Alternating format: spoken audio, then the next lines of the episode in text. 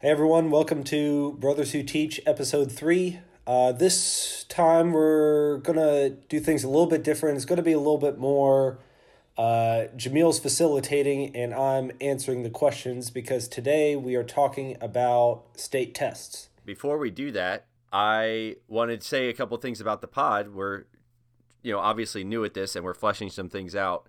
But I guess now we should start to say where you can listen to us. Um, and part of that has been I've been setting up everything, and now we are available to be listened to on Spotify, Google Podcasts, Apple Podcasts, and uh, Stitcher as well. Our podcast is made through Anchor, so technically you could go through Anchor.fm and find us there too. But um, those are the main places where you can find us. Hey everyone, I'm Joe. And I'm Jameel. And we're Brothers Who Teach. I'm a middle school public math teacher. And I teach English and Arabic at an all boys boarding school. While we don't have all the answers and never will, we'd like to share some tips and tricks we've learned from our years of teaching, as well as our failures, and maybe we can take away something from you, the listener, along the way. So, whether you're trying to survive your first year of teaching, a veteran looking to add something new to your class, or anything in between, we hope we have something to offer for you. All right, so we'll begin today. Uh, we're yeah, we're talking about testing and specifically standardized testing. I'm I can tell by my brother's face it's like his favorite thing in the world. I think he has a lot of thoughts about it. But I'm going to let that be a teaser because first maybe we can just talk about testing in general.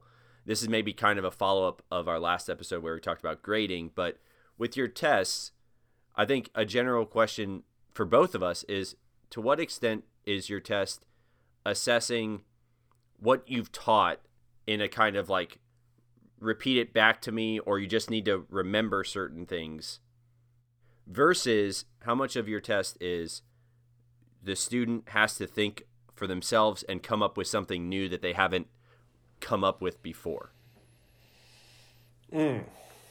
i think that's tougher to do in in a math setting to yeah, exactly. have to ask students to do things that they haven't done.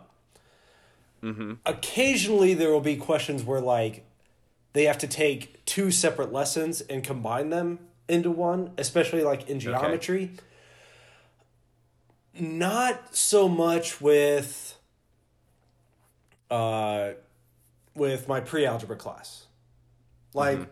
my pre-algebra class is we show you how to solve equations. Uh, and of course, it's not the exact same equations that we reviewed, but it's the same types of equations. And okay. you have to solve it for the test. Right. It would be, I think it would be unfair to make a student have to solve a quadratic equation when we've never shown them how to solve a quadratic equation. When of we're course. doing the solving equations part. Um, I guess when you get into like, here's a word problem try to come up with an equation to solve it. That's where you could get sort of more, um, you have to think for yourself to come up with the equation for it. But even so, it's, it, it would be tough to, to give, and, and in some ways, I think unfair to give to students mm-hmm. like, here's something that we've never done before. And you have to think for yourself to try to figure that out. Totally. I guess I would guess for your classes, maybe if you do that at all, it's like at the start of a unit where you maybe go one step further than they've gone before and say, all right, you know how to figure this out.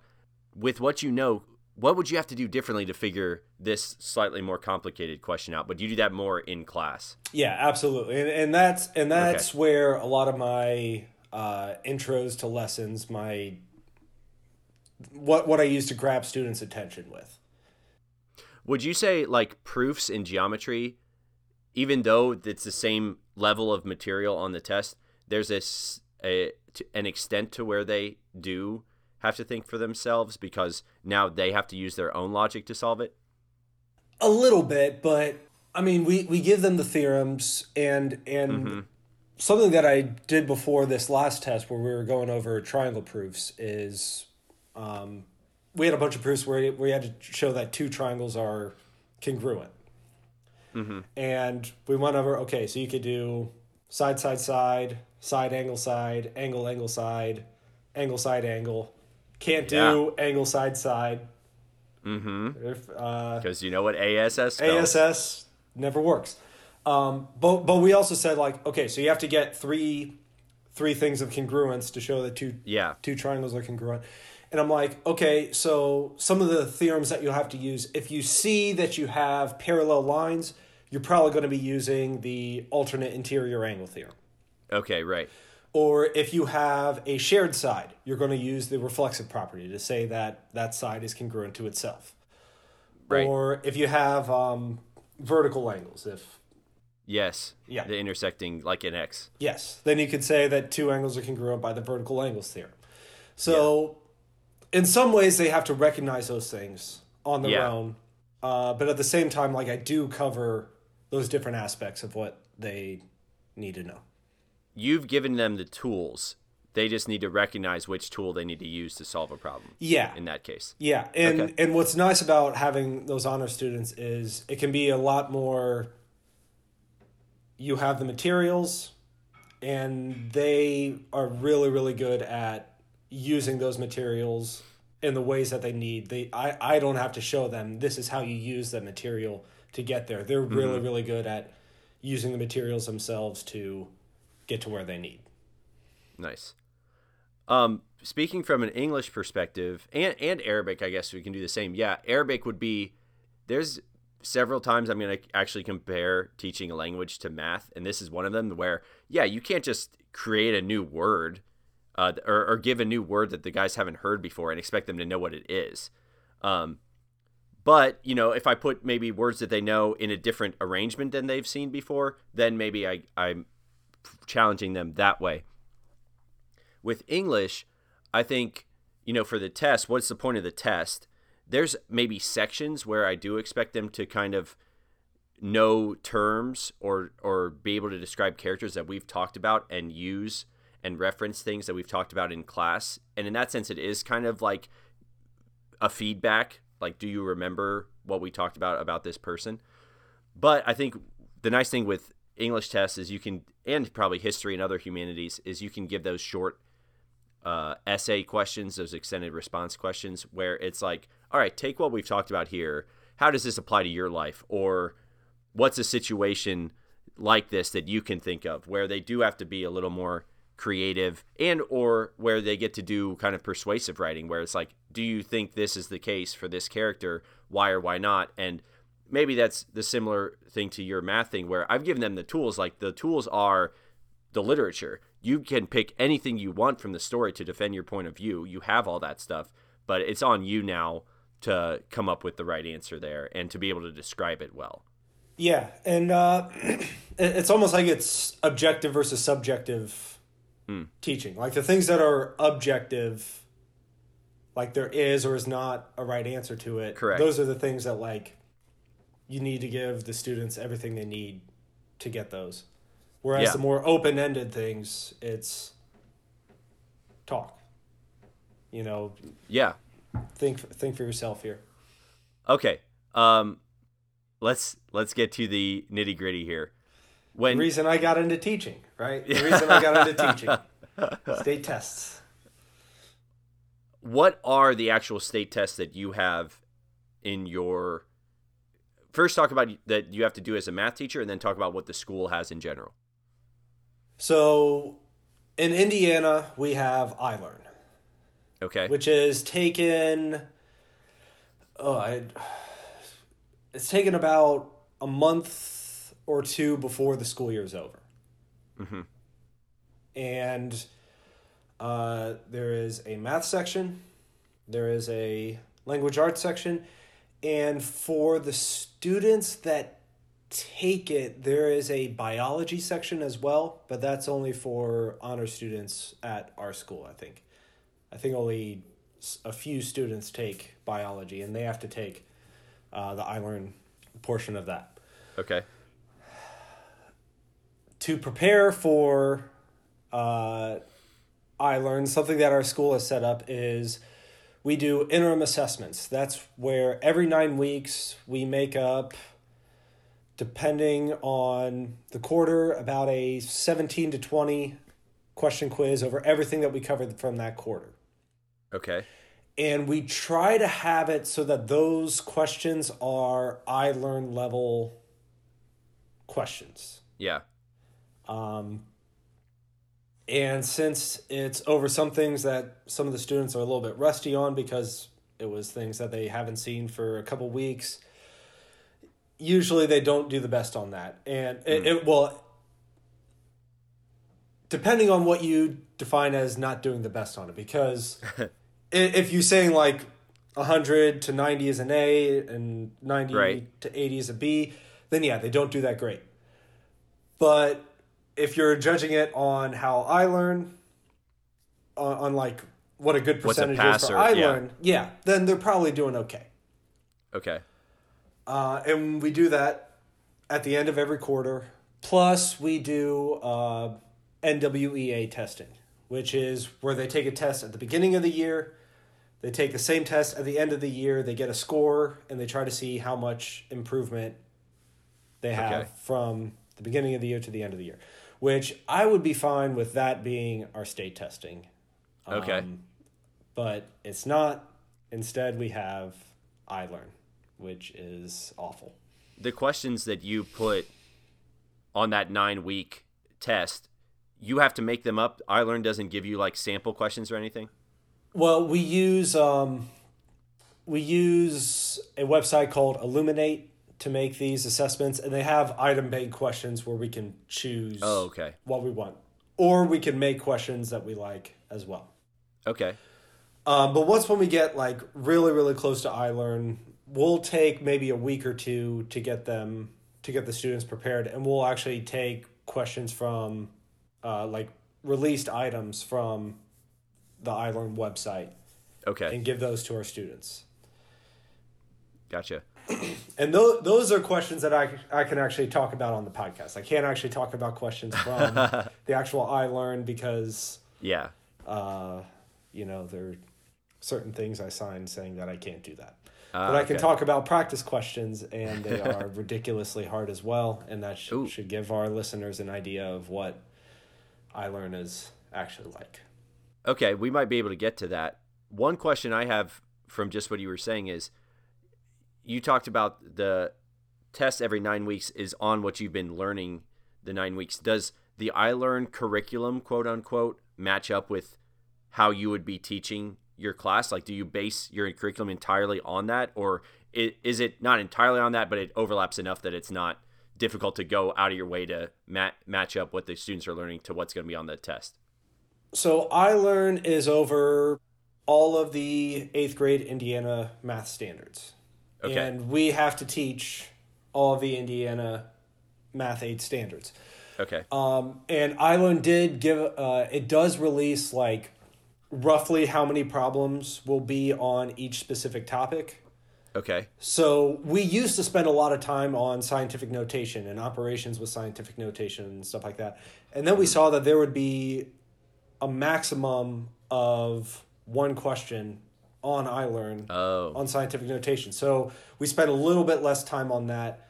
Now we all that we do is like students just need to be able to write numbers in scientific notation and go from scientific notation to standard form. Sure, we don't who really doesn't know how to write? Who doesn't know how to write scientific notation? I mean, I write in scientific notation all the time. I actually totally forget how to do that. First number has to be between 1 and 10. Second, uh, the second value is always 10 to a power. Okay. So, tw- well, 23 would become 2.3 times 10 to the first power? First. Yeah. Okay. But we usually, but you do it with really, really big numbers or really, really sure. small decimals. Do, so, do you, would you say the uh, learn affects the timeline of your teaching or – how much of a class session you feel like, or how many classes per week you feel like are dedicated to iLearn specifically versus just teaching math like you would want to? So I, I feel like iLearn kind of guides what we're going to teach, but not necessarily how we teach it. Okay. Um, but it also makes things a little bit difficult because we have to get basically everything throughout the year done before they take iLearn. Right. And um, and so if it's two months before the end of the school year, that means you have to kind of fit all your material in two months ahead of schedule. Yeah. So so we've in years past, like we haven't gotten to probability until after iLearn. And we still think it's important to teach the kids, so we still teach it to them. Sure. But they're not necessarily prepared when they take iLearn. So something that we've done this year is we've kind of shoveled out maybe one or one week for each quarter to go over a different aspect of probability. Okay. And that way we can at least they'll see a little bit of probability before they take actual iLearn. But eventually you, you get to the point where like you have a blanket that isn't covering your toes and then to make up for it you just slide it down and then your torso is exposed. Like there's there's there's there's just not enough time to get everything in yeah. to the degree that we want to get it in before they have to take iLearn. Kind of like playing whack-a-mole. Exactly. Huh. Well, and go ahead. What the the most frustrating thing is what we're told we have to teach does not necessarily line up with what is on the test. And I'll, I'll give you an example. Yeah, what does that mean? So we have to we have to teach transformations. Okay. Uh, and the three basic transformations are, uh, well, I guess four, are translations, reflections, rotations, and dilations. Oh yeah, okay. And in the state standards, it says you have to be able to identify the transformations. Okay. It doesn't say that you have to know the rules of what happens to the coordinates. Oh, yeah, okay. Whereas if you did have to teach that, that would be like one extra thing and it's going further in depth on that topic. Right. However, if you go to the iLearn practice test, mm-hmm. There is a question that says identify the three transformations to get from this image to this image. Okay. To get from your pre image to your image. And I think when I show it to my students, they every every student can see, okay, I can see that there's a rotation and there is a dilation. Okay. But I can't I can't see what the third transformation is. The third transformation is that after it was rotated, they moved it two units up. Oh, wow. And there's no way that a student can know that it wasn't just a rotation as opposed to a rotation and a translation Yeah. two units up unless they know that your coordinates when you do a rotation let's see here what's the rule if you rotate it if you rotate it 90 degrees clockwise if your original coordinates were a b it becomes b negative a Yeah, yeah. where you switch your x and y coordinates and then your new y coordinate becomes negative. Right. So in order for a student to 100% answer that question, they have to go beyond what the state standards are asking. Mm-hmm. And there's a number of times I, I may have seen some questions on iLearn where it goes beyond what is asked from the state standards. Now, are you saying it goes beyond it, or are you just saying the description of what is expected for you to teach is vague? Like they, they said, know the transformations, but they didn't say, like you said, how in depth they need to know it. I think that so this is where teachers almost have to be lawyers. They have to really, really understand the language of what the state standards are Mhm. and what that means.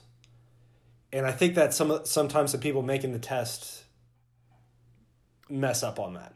Yeah. Um, I I think that the the standards are actually very very descriptive. Mhm. Um, at least for for the example that I'm talking about, according to the language, like we shouldn't have to teach students Yeah. what happens to the coordinates after each of the different transformations, but according to that practice test question, you you do need to know that. And gotcha. there are countless examples where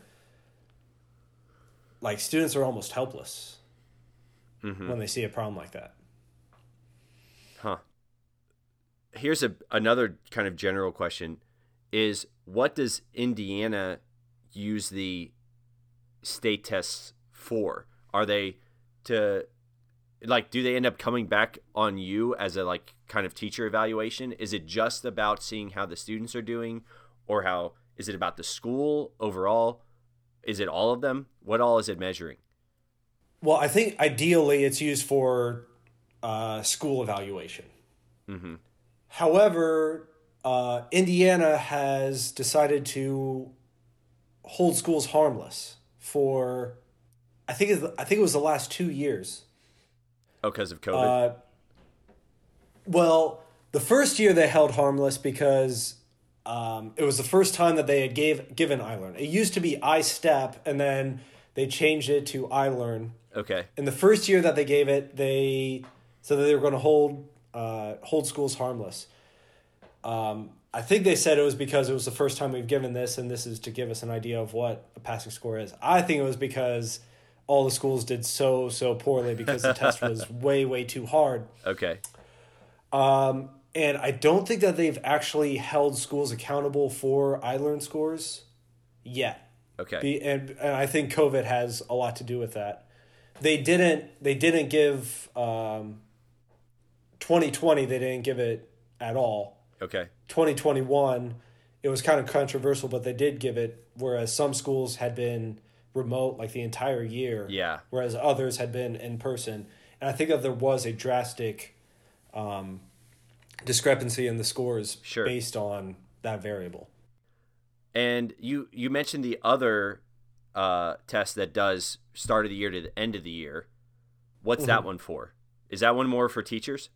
That is for students to get an idea of how much they've grown. Um, that's actually more for like administration to see how well have students been doing. It doesn't. Okay.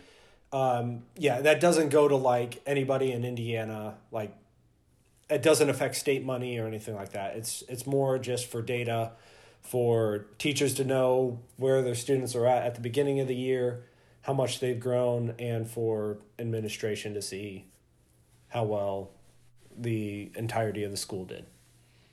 Okay. Yeah, and what's nice about NWEA is uh, the results are instant. As soon okay. as they finish the test, the students know what their score was, and then they can show it to me. I can look at how well they did in the fall, and I can see, oh look, you grow, you grew thirteen points over the year. That's okay. a great improvement. Whereas iLearn, we don't get the results for a couple of months. Yeah, and that's, uh, and and so we're we're basically just waiting and hoping that we get good results. But um, yeah, it's I've got, it's frustrating. I've got two questions I want to ask about post iLearn What do you do in the classroom? And then, but first, I want to ask about NWEA. Who makes that test, and in what ways? Like, would you say it's like uh, it it measures a good difficulty, or is it also more difficult than it should be? Kind of like iLearn was. So NWEA, I th- I I don't know who makes it, but um, you take so the NWEA test that we have our students take is what's called the Math Growth Six Plus, and I think you start taking it at sixth grade, and you continue taking it okay up through high school, and it's actually the same test. However, the test is designed um, that the more questions you get right, the tougher the questions get. Sure.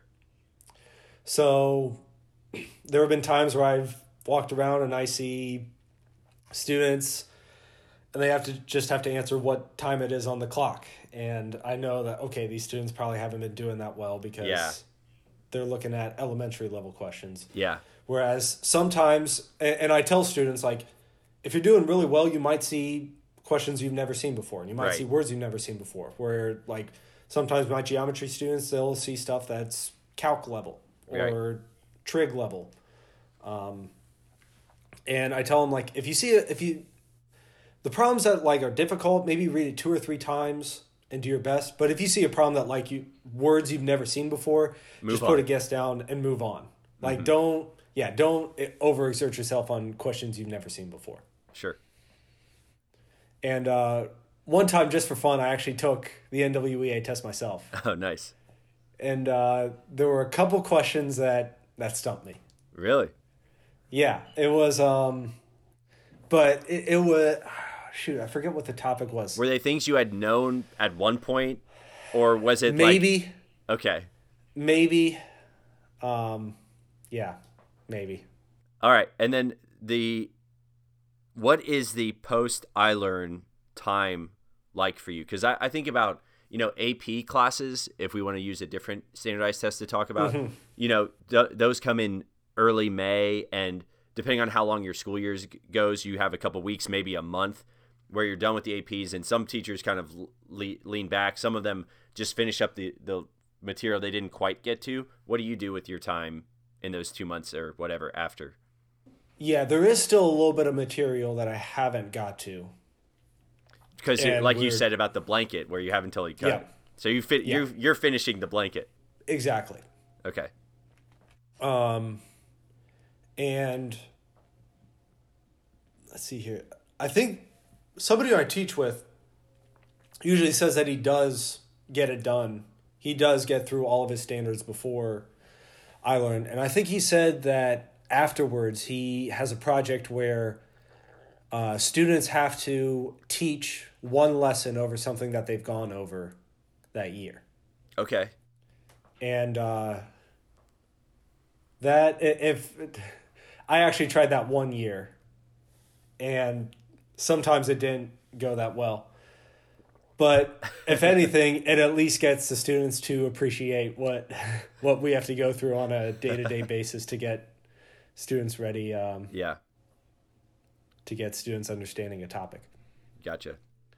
For my geometry class, like the last week of school, we're pretty much done with everything, and that's where I give students options to do different things. Um, okay. One one thing that I've done is there's a graphing calculator online called Desmos, and okay. I used it to. I typed in like five or six different equations, and I made a snowman. Okay, cool. And I showed the students like, all right, this is the general equation to make a circle. Yeah. You have to make this image. Okay, cool. Um, and there's also a there's an app on the iPad called Euclidea, mm-hmm. where um, basically in in the in the app you have a compass and a straight edge, and you have to solve these different levels. Where one of them okay. is like you have to make an equilateral triangle. Yeah. Um, and I don't get to. That's one thing that I wish that, that I I don't get to as much throughout the year. Okay. Um, so to kind of supplement that, I'll give them. All right, see if you can solve the first eight levels, and then yeah. I'll give them a piece of paper, and say, okay, you have a compass and a straight edge. Now solve these levels on pencil and paper, and it might like they might not know you know, the next year, how do you create an equilateral triangle with a compass and a straight edge? But um, they at least know a little bit of there's some really really cool things that you can do with a compass and a straight edge to create these different images. Right. I'm curious about how the snowman one turns out because I can picture like they know how to make circles, they know how to make lines, but do the circles end up in the wrong place or do they end up with a big circle on top of a little mm. circle like a totally top heavy snowman? Yeah so i i'll i'll show them the general equation for a circle but i'll also tell them like okay this value here is your x coordinate. This value here is your y coordinate for the center of the circle. And the r squared that's the value of the radius. So if you change your r value and what's cool about Desmos is they can actually just type in this general equation and then they can you you can almost like shift what each of the values are and the students can see how it affects okay. the circle. So they can use that they can kind of do a little bit of guess and check to figure out where everything needs to go and what the values need to be in order to make that happen. Cool. Well, last thing for me is I'm, I just want to give you the floor and get on your soapbox or whatever and let it out as far as your feelings about the all of standardized testing, the the specific stuff you have to do, maybe the positives, but the things you wish weren't there. How say anything you feel like you haven't gotten out yet. I just wish that there were people who were it was more people who were teaching at that level that were making these tests. Okay. Um there there's somebody who I teach with who was sort of part of this test making process. And the people that were having the final say on these decisions had no idea what they were talking about. They had never been in the classroom. They don't have a good idea of what these students are expected to know, what level they're capable of being at. Mm-hmm. And they haven't I, I don't think that they've looked at the standards as well you know as thoroughly as a lot of teachers have. Mm-hmm. and it's really really frustrating to see tests that heck some teachers couldn't pass. Wow. Being being administered. Um, and also I, i'm able to see the the english iLearn test as well. Yeah and the difference in difficulty between the language arts and the math, for me, I, I think is staggering. Really? Whereas I I would feel comfortable. I think most math teachers could take the language arts iLearn and do okay. Okay, yeah. I think that if language arts teachers had to take the math no section chance. of learn, they'd do horrible. Wow. Okay. And I would just really, really emphasize to the people making these tests or to the people deciding that we need to have standardized tests, if you've held schools harmless the last two years and still been able to get a good idea of what good schools are and what bad schools are, why do you even need the test at all? Mm. We don't need this. I'm sure we can come up with a different way to evaluate students, teachers, and schools in general mm-hmm. than this test that is hard to motivate students to want to take and uh, is really really frustrating to them mm-hmm.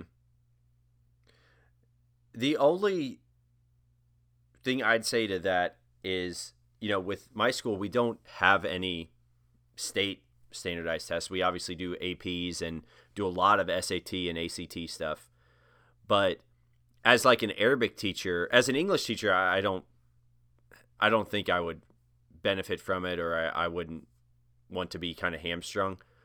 But as an Arabic teacher, it is kind of nice to have a set of standards you're shooting for.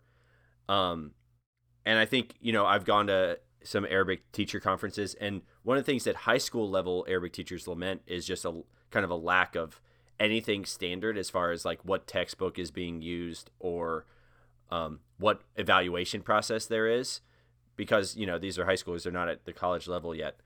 But it's hard because you do i love the freedom i have um, but there is something to it's nice to have a specific end goal. And you know part of that is you can work out what your curriculum is and you can set your own goals but sometimes it's nice to have that kind of overarching thing where you can even compare with other teachers and other schools mm. yeah i get that and and and I think that we that we do kind of have that with NWEA. Yeah. And I I don't see how it would be a big deal for that just to be if if every school in the state said, "All right, we're doing NWE at the beginning of the year and the end of the year." And if growth is what you're looking for in a school, like that's a much much better indicator versus every student needs to be at this level. It's mm. it's not fair because different schools, different demographics. Mm-hmm. It's it's just not fair for to expect every student in the same state to be at a certain level. Right. If you're boiling if you're boiling down a school or a department's performance to their average number and making it just a one number thing, then yeah, you're ignoring each different student's success rate or level of growth. Absolutely. Absolutely. Mm. All right, so here's a funny story for me. So, uh, you know, with teaching English, you have students send in their papers, and we do a lot of that electronically. And so I expect them to attach things or upload them to our our database or whatever. We'll explain how that works in a different episode. But sometimes if they do it wrong or if they're doing a rewrite, I'll say email me. And not a lot of them know how to download their documents and attach them correctly. So a lot of the times what they do is they share the documents. And that's fine. It ultimately gets to me, whatever. But this kid was sharing from his Google Docs, which again is fine, but it was his personal account. So the funny part to me was I got to see his personal Gmail account and the Gmail address he has for that instead of, you know, oh boy. J Smith at Christ School.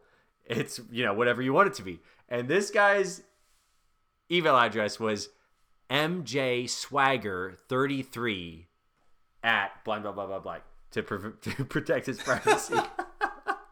MJ Swagger 33. I love it. Wait, wouldn't it be MJ Swagger 23? Well, this is there's many questions.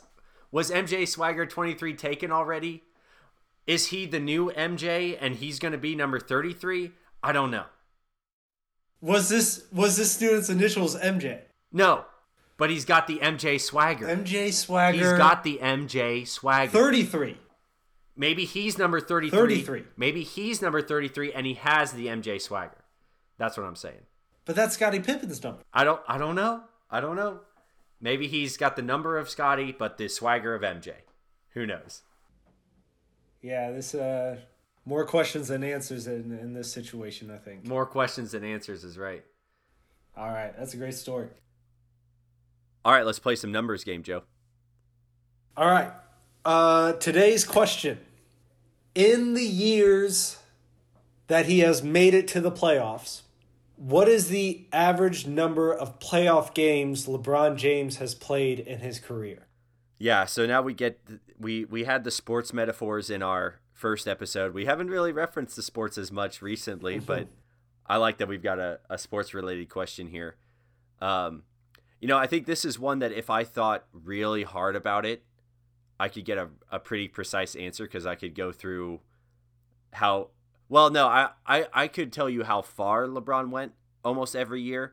I couldn't tell you how many, you know, how long each series was, like how many times he swept versus how many series went to seven games. See, I, th- I think I could give you individual series. Oh my gosh. I think I could. You had such a good memory. I think I could. We, we could talk about that after the pod, but I think I could. Okay. All right. So my guess is 20 games. And I put 19. You put 19. Okay. Hi and and just for reference, if he went all the way to the finals and every series was a 7 game series, that would be 28 games, correct? Yeah. Yeah, okay. So, uh here's the question, how do we find the answer to this? I guess we got to go to basketball, basketball reference. reference. Yeah. And then look at look at um so we gotta we gotta go to each season though, because we don't want we don't just want to find the total number of games LeBron played right. uh, in the playoffs. We've got to find out each each time he went there. Okay. So I guess what you need to do is is take the number of years he made the playoffs, and then div- and or the number of playoff games he played total divided by the number, number of years he yeah. actually made the playoffs. Okay. You're you're nodding your head. You're like, yeah, I know. I already did it. Okay, so LeBron James has played a total of 266 playoff oh games. Oh my gosh. It's ridiculous. um, he first made the playoffs in 2006. And then he was in the playoffs every year. Every year except for when he got injured with the Lakers. 2019.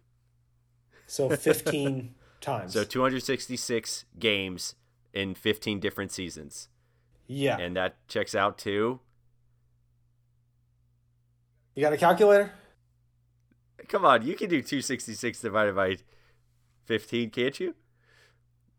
It's it's um, not 20 though cuz that would be 300, wouldn't it's not it? 20. No. Yeah. it's uh it's Let's see here. It's just less than 270, so it's like 17 point something. Oh my gosh. I lost again. At least this one was close. Yeah. All right, so I got to do a dirty dozen now. A dirty dozen. And a dirty dozen, for those of you that don't know. Oh, yeah. Let's explain. Jameel's got to do one push up. He's got to do one crunch, then two push ups, then two crunches, then three, then three, four, four, all the way up to 12 and down to 12. Or back down to one. Right. And that's the equivalent of doing 144 push ups. Don't tell me that. And 144 Don't tell crunches. me that. Right. So hopefully I don't uh, take up all my phone memory. Uh, that the video doesn't take so long that I can't actually get the recording in. But I will try to get that recording up. All right. I think that's it for today. Best of luck to you. Thanks. Learn them good. Learn them good.